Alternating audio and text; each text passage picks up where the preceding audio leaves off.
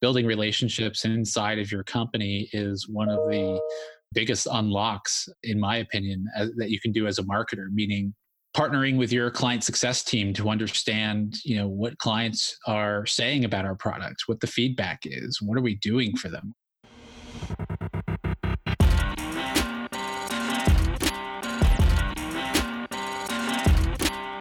listening to the B2B Revenue Executive Experience, a podcast dedicated to helping executives train their sales and marketing teams to optimize growth. Whether you're looking for techniques and strategies or tools and resources, you've come to the right place. Let's accelerate your growth in three, two, one. Welcome, everyone, to the B2B Revenue Executive Experience. I'm your host, Chad Sanderson. Today, we're talking about driving more effective marketing partnerships, not only with outside partners, but internally as well. We'll touch on conversational texting what is it, how it impacts business, and more. To help us, we have with us Jonathan Pogact, VP of Marketing for Drips, a conversational texting platform. He also holds advisory board positions with DeRide University and the Direct Marketing Association. Jonathan, thank you for taking time and welcome to the show. Chad, thanks for having me. So I normally ask at the beginning a really odd question just for people to get you, but there was something that was in the packet of information that was provided to me that I just need to know more about. Maybe it's my addiction to law and order. I don't know. But it said in there that you were an expert witness on trial. Help me, help me understand this. Yeah, that was definitely one of the more interesting experiences uh, in my life. But uh, I was working at an agency, uh, direct marketing agency, uh, in my mid 20s. And uh, one of the clients I was working with um, ended up in a lawsuit. I can't divulge too much about that, but he asked if I would be kind of an expert witness to talk about just some facts around response rate and some other questions that they had that they were going to ask me on the stand to help build their case. And it was pretty wild. So I don't know anyone else that's been an expert witness in a in a marketing kind of lawsuit, but um, uh, so maybe this experience is uniquely my own. But um, so one thing about witnesses is that you don't want to be a, a paid witness because that could help influence uh, the information that you might provide. It might be biased, right?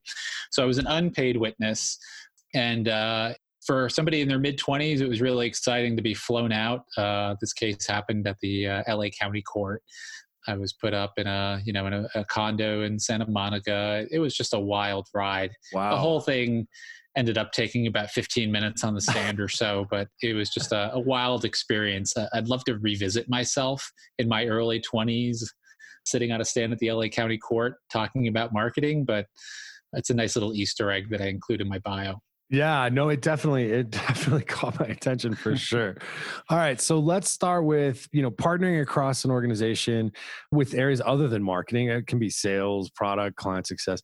This is often a challenge for organizations of all sizes, especially as they continue to grow. Right, most organizations have a tendency to end up rather siloed and segmented. So I'm curious to know how you how you approached it, how you how you were able to come up with a solution that drives or an approach that drives that type of alignment. Yeah, for sure. I mean, this is this is a challenge everywhere. It's one that I haven't completely solved. I think it's something that's always in progress, right? Um, building relationships inside of your company is one of the biggest unlocks, in my opinion, that you can do as a marketer. Meaning, partnering with your client success team to understand you know what clients are saying about our products what the feedback is what are we doing for them? What are some of those interesting use cases that you can peel away from those relationships that your ams and csms have created already to help tell better stories? And it's not just better stories for marketing it's better stories for sales so likewise, getting feedback from them, understanding what their feedback is. They're kind of boots on the ground, so they're they're hearing firsthand how uh, prospects are reacting to our solution, our messaging, even the use cases that came from customer and client success, and it just goes all around. It's important to have that feedback loop in place. It's super difficult to do just because we're all really busy, especially if you're part of a fast growing company like we are, where we've got you know uh, we've, we've got to stuff 27 hours into a 24 hour day somehow um, and uh, it's been super valuable for me something i'm still working on, on getting better at well, and, and, in addition to driving, you know, that alignment and that understanding from marketing to other organizations like sales and product, there's also this often overlooked, I think, relationship and that's with the CFO. I mean, sales individuals and uh, marketing individuals uh, are often seen not by all CFOs, but by many as, as a cost center. Uh, yeah. Although I don't know that I necessarily agree with that. And sales professionals are often looked at as overpaid and easily to replace. So, how do you develop that critical relationship with the with the CFO? I think you you really hit on it there, right? Nobody, no marketer wants to be seen as a cost center. Uh, no salesperson wants to be seen as overpaid, right?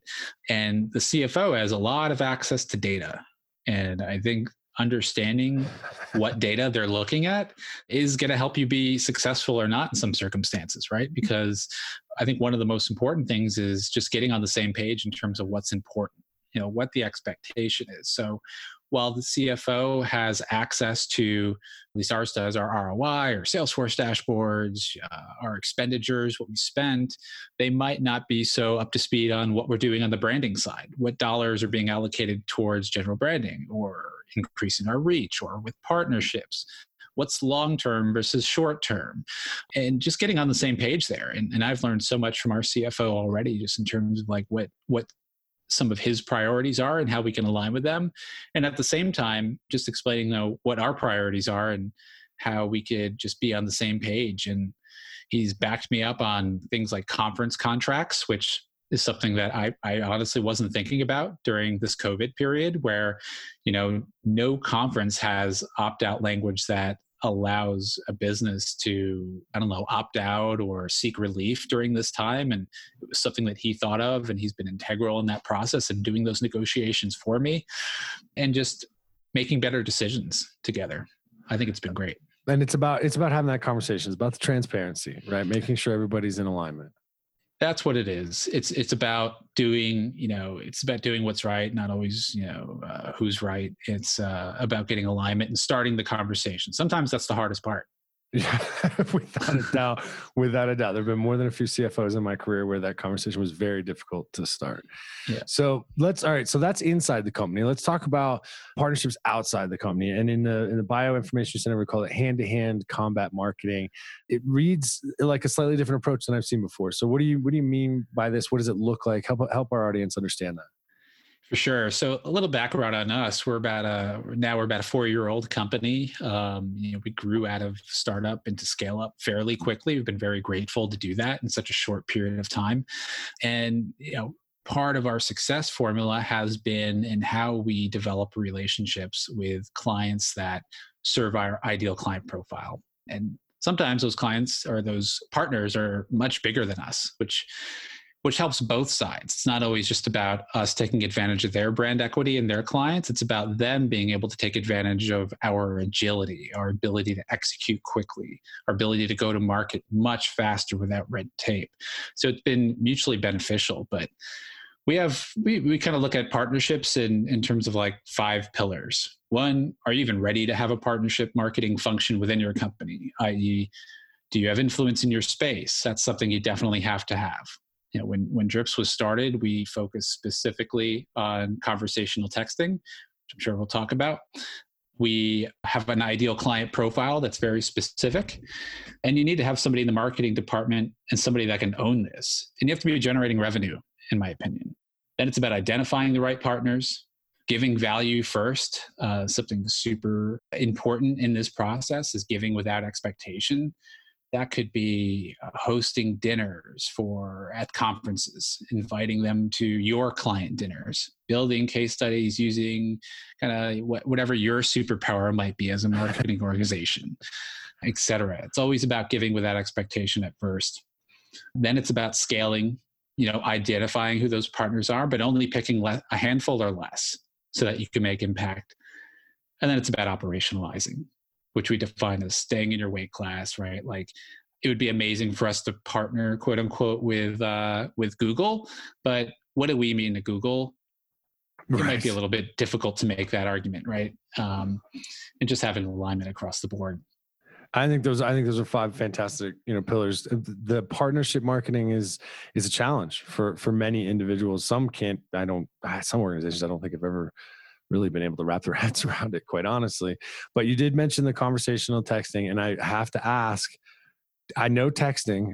I don't know if that's fortunate or unfortunate, but what is conversational texting? Help help the audience understand what it is, how's it work, and and specifically in a business environment, how should you use it effectively without crossing some unknown line? Yeah, of course. Um, conversational texting is all about helping brands have conversations with their prospects and customers when it matters to them at a time where brands have questions and a time where prospects are looking for answers. It's about meeting them in the middle with what we call like asynchronous, one to one, humanized, I'll use some air quotes there, conversations that feel like you're having a conversation directly with an individual in a way that can go on for sometimes hours, days, and weeks, all with the intention of getting them back on the phone. So it's always about, at least for us, it's always about somebody that showed intent, meaning somebody went on to an insurance company's website, they filled out a quote for insurance, and they've opted in. This is really important. They've consented to yes. receiving a call and a text from that organization. So it's not a surprise. Now, the problem is, and, and part of the reason why we exist is that those organizations, uh, let's just call it yesterday, what they would do is they'd call you at a time when it's not convenient for you, when it's most convenient to them from a number you don't recognize. And that typically results in that consumer or prospect not answering that phone call and ignoring your phone calls indefinitely. right. So we just found a better way to do it. And it's not easy either. We do this, uh, we hold hundreds, we've held hundreds of millions of conversations to date. We understand intent and dispositioning so that we're continuing conversations with consumers that want to continue those conversations, and we're stopping conversations immediately for those that prefer to have them in other channels. So it's something that we've uh, we've been perfecting over time that is really taking hold not only just in brands trying to reach their prospects, but also from the customer experience side. Well, and I, I, think there's a really important point that you that you touched on there, and that's the idea of consent, of opting in, especially with all of the the privacy laws. You know, the the California Consumer Privacy Protection Act. I mean, it started with GDPR was probably the first biggest one that was known, but I think last time I checked, there were like 18 or 19 states that had different levels of consumer privacy uh, right. legislation in play. And so that concept of I consented to this. I've set up my marketing, my experience with my individuals so that there is at some point, someplace where they have to consent to this gets over what I think a lot of people have an initial reaction to, which is texting someone and they have a tendency to think it's texting someone without their permission because then it feels almost invasive. Exactly. Right. Like we don't want to recreate the cold call through texting. It's the cold text. It, it's not what we're looking to do. Uh, but but there are, you know, there are bad actors all over the place. Right, there email marketing. Right, there, there's kind of spammers there. It used to be a lot worse than it is today. You know, email service providers have found a way to curate those inboxes. There inboxes. There's CAN-SPAM. If you have Gmail, they basically sort your email for you. Right. And uh, the same thing's happening with the telephone uh, providers are kind of curating the messages and calls that you receive and don't receive. You've probably, and I'm sure some of your listeners have seen the calls that have come in that'll that'll say spam likely. On my phone, I have T-Mobile. I don't even get calls, and some of them are legit too. Unless I look into my recents, I don't get any notification that if somebody tried to call me, depending on when they're calling. It's uh, it's pretty wild. So we're not trying to create the cold call for text. Uh, this is all about people. It's all about consumer preference. It's all about communicating in a channel that's most convenient to them at a time when it's most convenient to them which I think is super important. Well, it's and it's the name of the game these days, right? I mean, everybody has Amazon Prime or Netflix or all of these B2C experiences which give them what they want, when they want it, how they want it, where they want it on their terms. And those expectations are carrying over into the B2B space. People want the same thing. So companies have to get a little bit more creative in the ways that they're going to engage and also navigate a, a you know, completely changing and uh, evolving regulatory environment at the same time. You really hit the nail on the head. It's it's a conversation that I've been having with our head of sales recently, and it's all about giving control back to the customer. Because they have yeah, choices. I like that. I like that. They do have choices. They do. They are. They definitely do. And so, have you? Not that I want to call anybody, any company, or or bad actor out, but could you illustrate without throwing anybody under the bus an example of where you've maybe seen texting or, or an attempt at conversational texting attempted that didn't have the desired outcome? So I think that push SMS has its place. And here's how I'll define push SMS it's the SMS message that you receive from a short code phone number like 12345 yep. and from a brand that's looking to kind of blast a message to you. I think a lot of those are very ineffective. I've seen, I think there's a place for them, right? With, let's use a company that uh, nobody's heard of before, uh, Chipotle. Okay. So, so Chipotle sends me texts all the time, and it's typically offer based, right? And I might receive that offer, but most of the time I have more questions, right? It's receive 50% off on Halloween if you wear a costume. Uh, great. Does that apply to guacamole? Does this apply to uh, your soft drinks? Or maybe I just want to say thanks for the offer. And if I say thanks, typically what I would get back from them is a auto response that reads, I'm sorry, I didn't quite understand that. To opt out, please hit stop, please hit remove, or please type in stop or remove. So there are lots of moments like that and, and probably millions of examples where brands are really missing out on an opportunity to have a conversation with their customers. And the customers that are reaching back out are going to be your best customers. And right now, you're not giving yourself an opportunity to do that unless you're doing something like we're doing with conversational texting that's really the key missing moment is going from this push notification strategy to let's really understand what our customers are looking to achieve let's listen to them and let's reward them for engaging with us yeah. And so you've been doing, you know, four years, you said you've been at this. Do you have a, an example of a client success story that you can share with the audience? Yep. Uh, so I'd say one of our better, well-known ones is uh, Liberty Mutual, and uh, their use case is super interesting. Right, they're in this space of insurance where uh, size matters, right? Scale matters, and uh, we help them do something very different than some of their other competitors are doing and the way that they're following up with prospects that are looking to uh, sign up with them for auto or home insurance. So, I think that's one of our biggest use cases, one of our biggest brands that that people will instantly recognize. Another great use case for us is on the home services side with a company called uh, Three Day Blinds. They do kind of made to order, hand measured custom blinds for your home and uh, it's an involved process and you get an amazing quality product as a result of it but there's many stages within that process where a conversation is necessary and i think a lot of companies can learn through this just like insurance too where you've inquired about their service right you might have filled out a lead form then you need to schedule an appointment then you might need to confirm that appointment then you might need to follow up with that appointment then right. the appointment happens and there's a quote then there's a sell. There's there's so many steps in a sales process where having that conversation could be the difference between attrition and gaining a customer but those are two of our biggest uh, i would say are two of many of our success stories that uh, i think a lot of companies can relate with.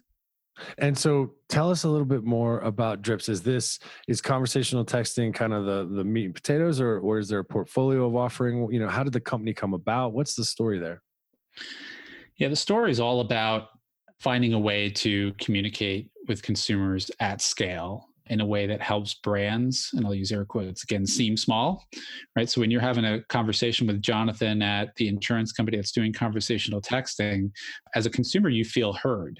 You're able to respond. You're able to hold long conversations over a period of time. And and when we we came about four years ago, uh, there weren't any companies doing it like this. You know, they were doing those Chipotle text messages, right. You know, using emails. Um, cold calling is still a thing. Most companies are using a call center that have a long, kind of complex sales cycle to engage with consumers, and people have just had enough with picking up the phone or being interrupted, having having their time stolen from them, which is what happens when you answer a phone call from a, a number you don't recognize. They're literally stealing your time away, and it's the most valuable asset that we have. So That's why we were bored. Conversational texting is a category that that we created that we're doubling down on. Uh, we're super hyper focused on these types of programs, and really, there's so much opportunity out there to do better by consumers by by implementing this strategy.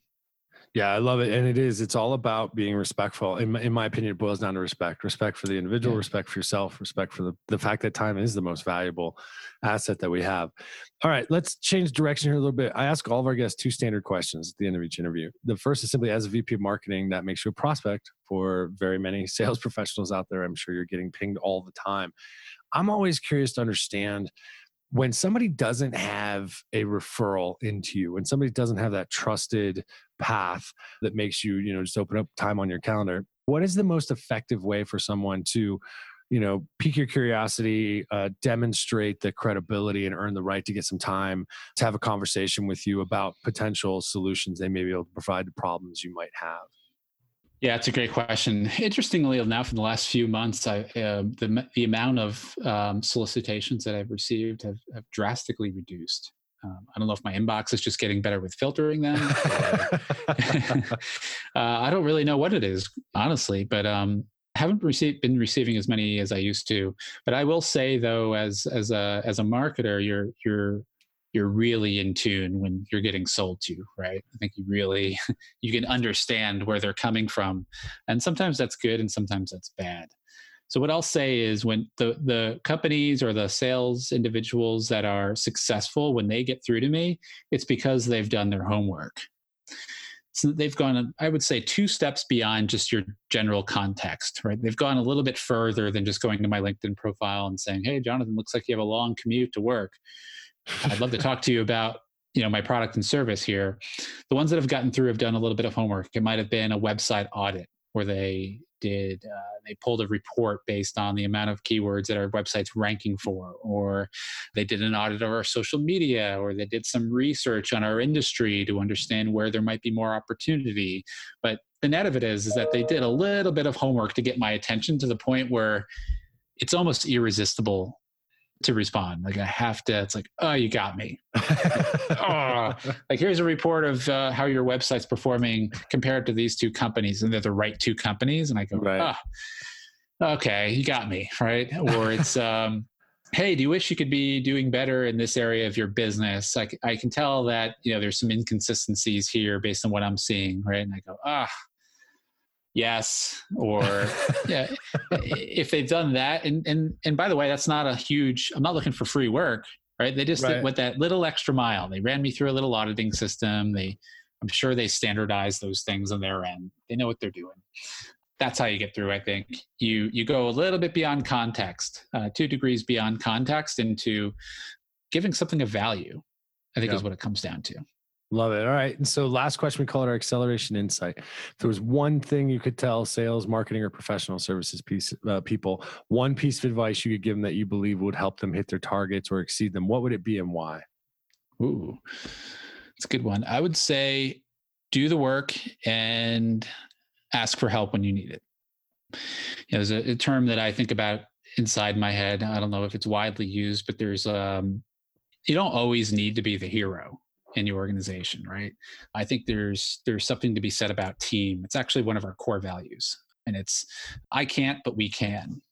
And i think that applies across the business. And i think successful sales marketing operations account people i think they can all benefit from thinking about how the team can help them reach their goals. And even if you're a salesperson right you've got your own quota right but you're not alone. There's going to be other people that want the same thing uh, high degree of alignment across the company uh, if you're working for a good company, there's going to be people that want to help you out. I want to help everybody win if I can. If I have a superpower in my tool belt that can help close the next deal, ensure the success of the next QBR, help run a report that I know how to write, run that they don't, whatever it might be, I'm going to do it just because I know how much that means to me when somebody goes out of their way to help me out with a goal. So again, it's one of those things I think that are easier said than done, but incredibly valuable once you unlock it. Yeah, absolutely. Jonathan, if a listener's interested in talking more about these topics, talking about drips or anything like that, where would you like us to send them? You can check me out on LinkedIn, uh, Jonathan Pogact, P O G A C T. You can also check out our newly launched website at drips.com. Relaunch, Excellent. redesign website. Redesign, brand new. Yes, brand. new. Excellent. I can't thank you for taking the time to be on the show today. It's been an absolute pleasure. Thanks, Chad. This was great. All right, everybody, that does it for this episode. You know the drill. B2BRevExec.com. Episode, share it with friends, family, coworkers. If you like heard, leave us a review on iTunes. Until next time, we at Value Selling Associates wish you all nothing but the greatest success. You've been listening to the B2B Revenue Executive Experience. To ensure that you never miss an episode, subscribe to the show in iTunes or your favorite podcast player. Thank you so much for listening. Until next time.